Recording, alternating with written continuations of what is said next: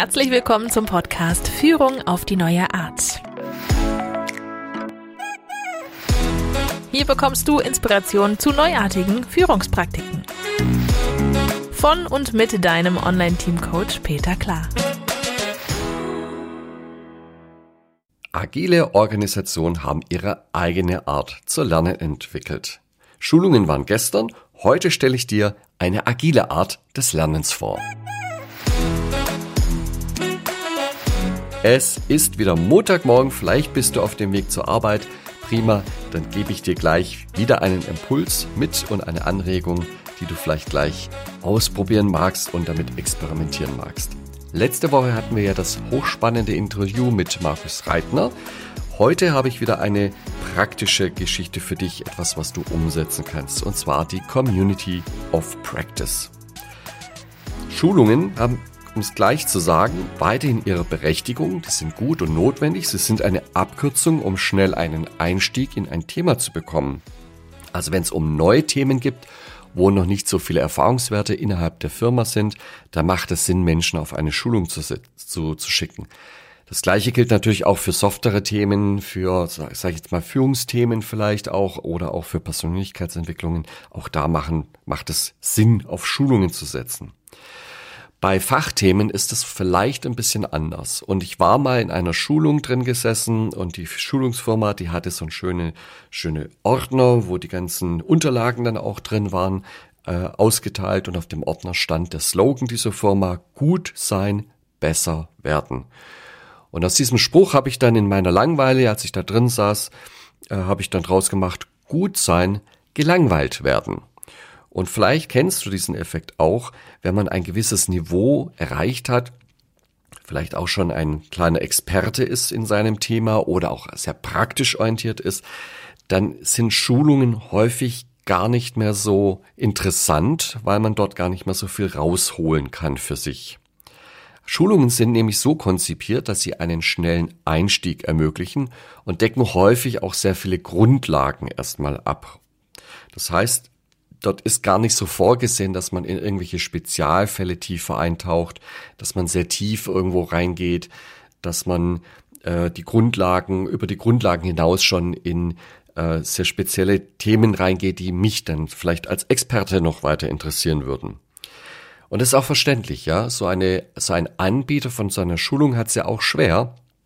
Wenn er es jetzt äh, jede Menge Spezialfälle adressiert, geht er ja immer die Gefahr ein, dass dort vielleicht 90 Prozent der Leute drin sitzen, die diesen Spezialfall gar nicht anwenden können oder gar nicht brauchen. Für mich wäre das aber genau das Ding gewesen, was neu und interessant ist. Dazu kommt, dass ganz viele Schulungen häufig von Trainern gehalten werden. Und ich habe nichts gegen Trainer, das ist gut, wenn die das gut können und sehr professionell machen. Für mich vielleicht aber als Praktiker möchte ich vielleicht einen Austausch mit einem anderen Praktiker haben, wo ich weiß, der kennt meine Situation schon, der hat die auch erlebt. Und vielleicht nicht unbedingt erst vor 10, 15, 20 Jahren, bevor er Trainer geworden ist, sondern wenn es geht, am besten gestern. Und dann ist dort ein Austausch auch ganz anders möglich, als wenn ich den Eindruck habe, der Trainer redet jetzt hier von Führung, aber der kennt meine Situation zum Beispiel gar nicht, weil er die vor 15 Jahren zuletzt erlebt hat. Und es gibt Trainer, die machen das so. Ja, die schaffen es, also ich frage mich immer, wie das geht, aber die schaffen es tatsächlich, ihren Job weiter auszuführen und parallel dazu hin und wieder ein Training zu geben. Ja, und es ist wichtig für Trainer, dass sie die Theorie gut kennen und auch didaktisch gut vermitteln können. Und auf der anderen Seite ist es dann natürlich schwierig, gleichzeitig praktische Erfahrung zu haben, weil wenn ich als Trainer sehr viel Trainingserfahrung mache und mich in dieser Didaktikgeschichte sehr gut auskenne, dann habe ich natürlich nicht mehr die Zeit und auch nicht die Möglichkeit, ähm, ja, die eigentliche Arbeit weiterhin zu tun. Besonders deutlich wurde mir das natürlich auch immer bei meinen Softwareentwicklungsthemen, weil die Leute, die sehr viel Softwareentwicklung machen, haben dann vielleicht nicht sonderlich gute Trainerskills und die Leute, die sehr gut Trainings geben können, ja, die haben dann halt auch nicht mehr so die Zeit, sich stundenlang in irgendwelche Programmierdinge zu versenken. Ja, das ist so die Problematik mit den Schulungen und die Frage ist aber, wie können wir dann lernen, wenn wir die Leute nicht alle auf Schulungen schicken?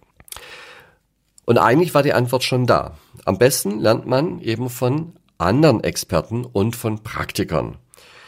Und die muss man nicht außerhalb der, der und des Unternehmens suchen. Die kann man zum Beispiel, je nach Größe des Unternehmens natürlich, aber die sind vielleicht schon da. Und das ist die Idee hinter den Community of Practices. Eine Community ist schlicht und einfach eine Gemeinschaft von Menschen, die eine selbe Problematik bearbeiten innerhalb eines Unternehmens. Das heißt, als Führungskraft stellst du den Rahmen für eine solche Community of Practice bereit. Vor allem brauchen sie natürlich Zeit. Ja, vielleicht brauchen sie auch einen, einen Ort, um, um sich treffen zu können, einen Besprechungsraum. Äh, vielleicht brauchen sie auch ein paar Materialien, das kann schon sein. Vielleicht brauchen sie auch einen Zugang im Intranet, wo sie eine Seite für sich anlegen können.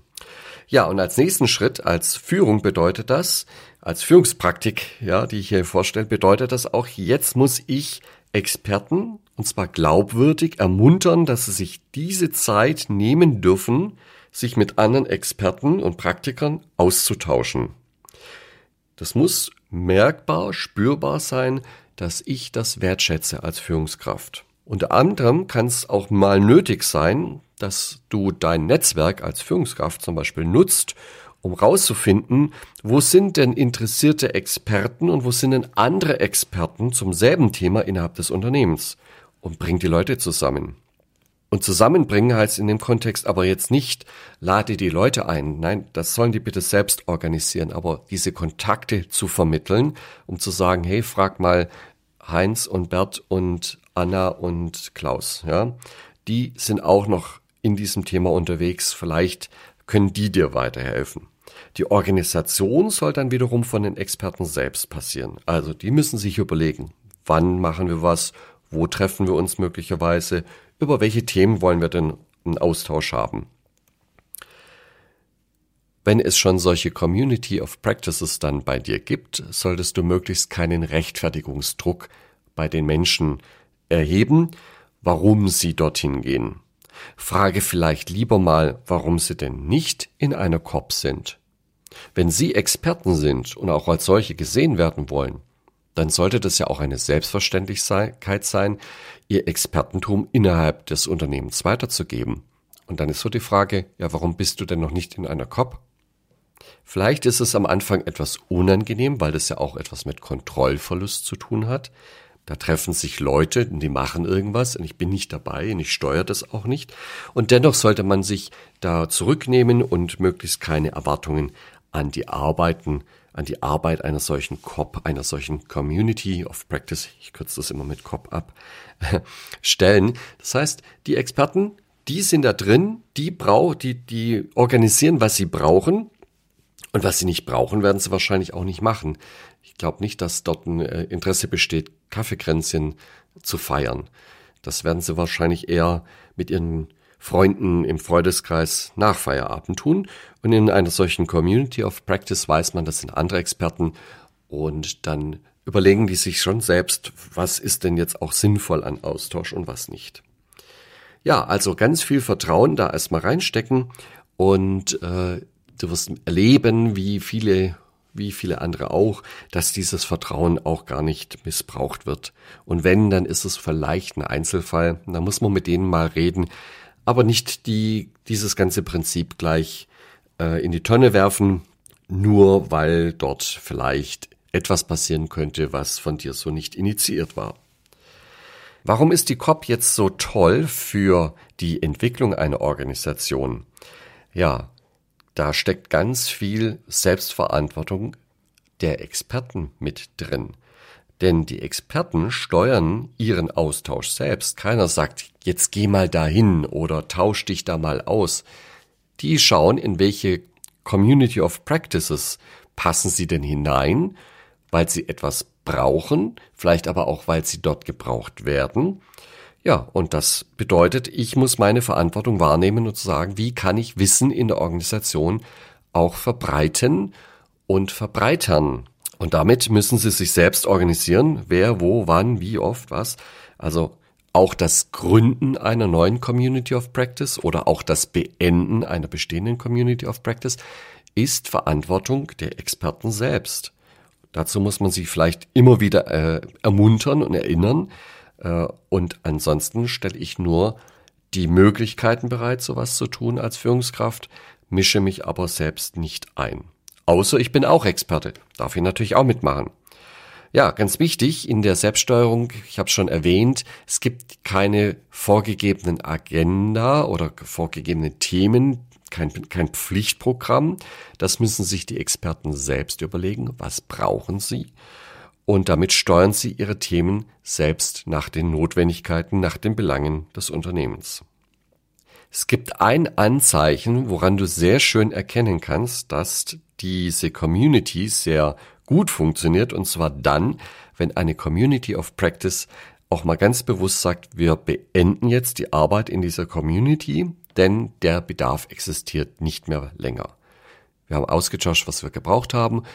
Vielleicht ist das Thema auch nicht mehr äh, relevant für das Unternehmen und damit beenden wir die Community of Practice. In der Community of Practice findet ja ständig eine Abwägung statt zwischen dem Zeitansatz und dem Nutzen, den ich damit generieren kann. So eine Community of Practice, die wird sich ja nicht jede Woche treffen, kann mal passieren, aber typischerweise sind die Austauschzyklen etwas länger. Da ist gar nicht so viel Mitteleinsatz drin, wie man vielleicht zunächst denkt. Und damit ist es ein, eine sehr risikoarme Geschichte, sowas zu initiieren für ein Unternehmen. Und auf der anderen Seite ist es wunderbar, weil die Mitarbeiter viel stärker, wenn sie in der Pflicht sind, viel stärker trainieren diese Abwägung. Was bringt denn das dem Unternehmen? Was bringt das meinem Projekt? Was bringt das denn der Fortentwicklung hier? Versus, wie viel Zeit habe ich denn da jetzt auch investiert oder hätte ich nicht dringendere Dinge zu tun? Das trainieren die Mitarbeiter und wird nicht immer nur vorgekaut. So, jetzt bist du vielleicht einer dieser Experten und möchtest so eine Community of Practice machen. Was für Möglichkeiten hast du denn da? Zunächst kannst du schlicht und einfach ein Treffen organisieren. Man trifft sich, man setzt sich zusammen, man bespricht Dinge. Du kannst das natürlich auch virtuell machen über sowas wie Skype oder Zoom oder solche Videokonferenzsysteme. Du kannst auch ein bisschen größer gehen und eine Wissenskonferenz machen, wo du vielleicht auch sehr viele Leute einlädst, wo vielleicht auch vorher ein bisschen was überlegt wird im Sinne von, was bieten wir denn an Programm, an Vorträge an? Oder eben auch gerade nicht. Du kannst eine Unkonferenz machen, das heißt sowas wie ein Open Space, wo die Themen dann erst während der Konferenz gesammelt werden und ein Austausch passiert. Du kannst auch banale Dinge tun, wie zum Beispiel ein Wiki aufsetzen im Intranet, eine Austauschplattform, wo man Dokumente ablegen kann zum Beispiel. Oder ähm, natürlich auch so Sachen wie Barcamps oder Workshops. Am Ende geht es ja nur darum, Experten und Praktiker zusammenzubringen, sodass ein Austausch ermöglicht ist. Ja, ich will nochmal zusammenfassen.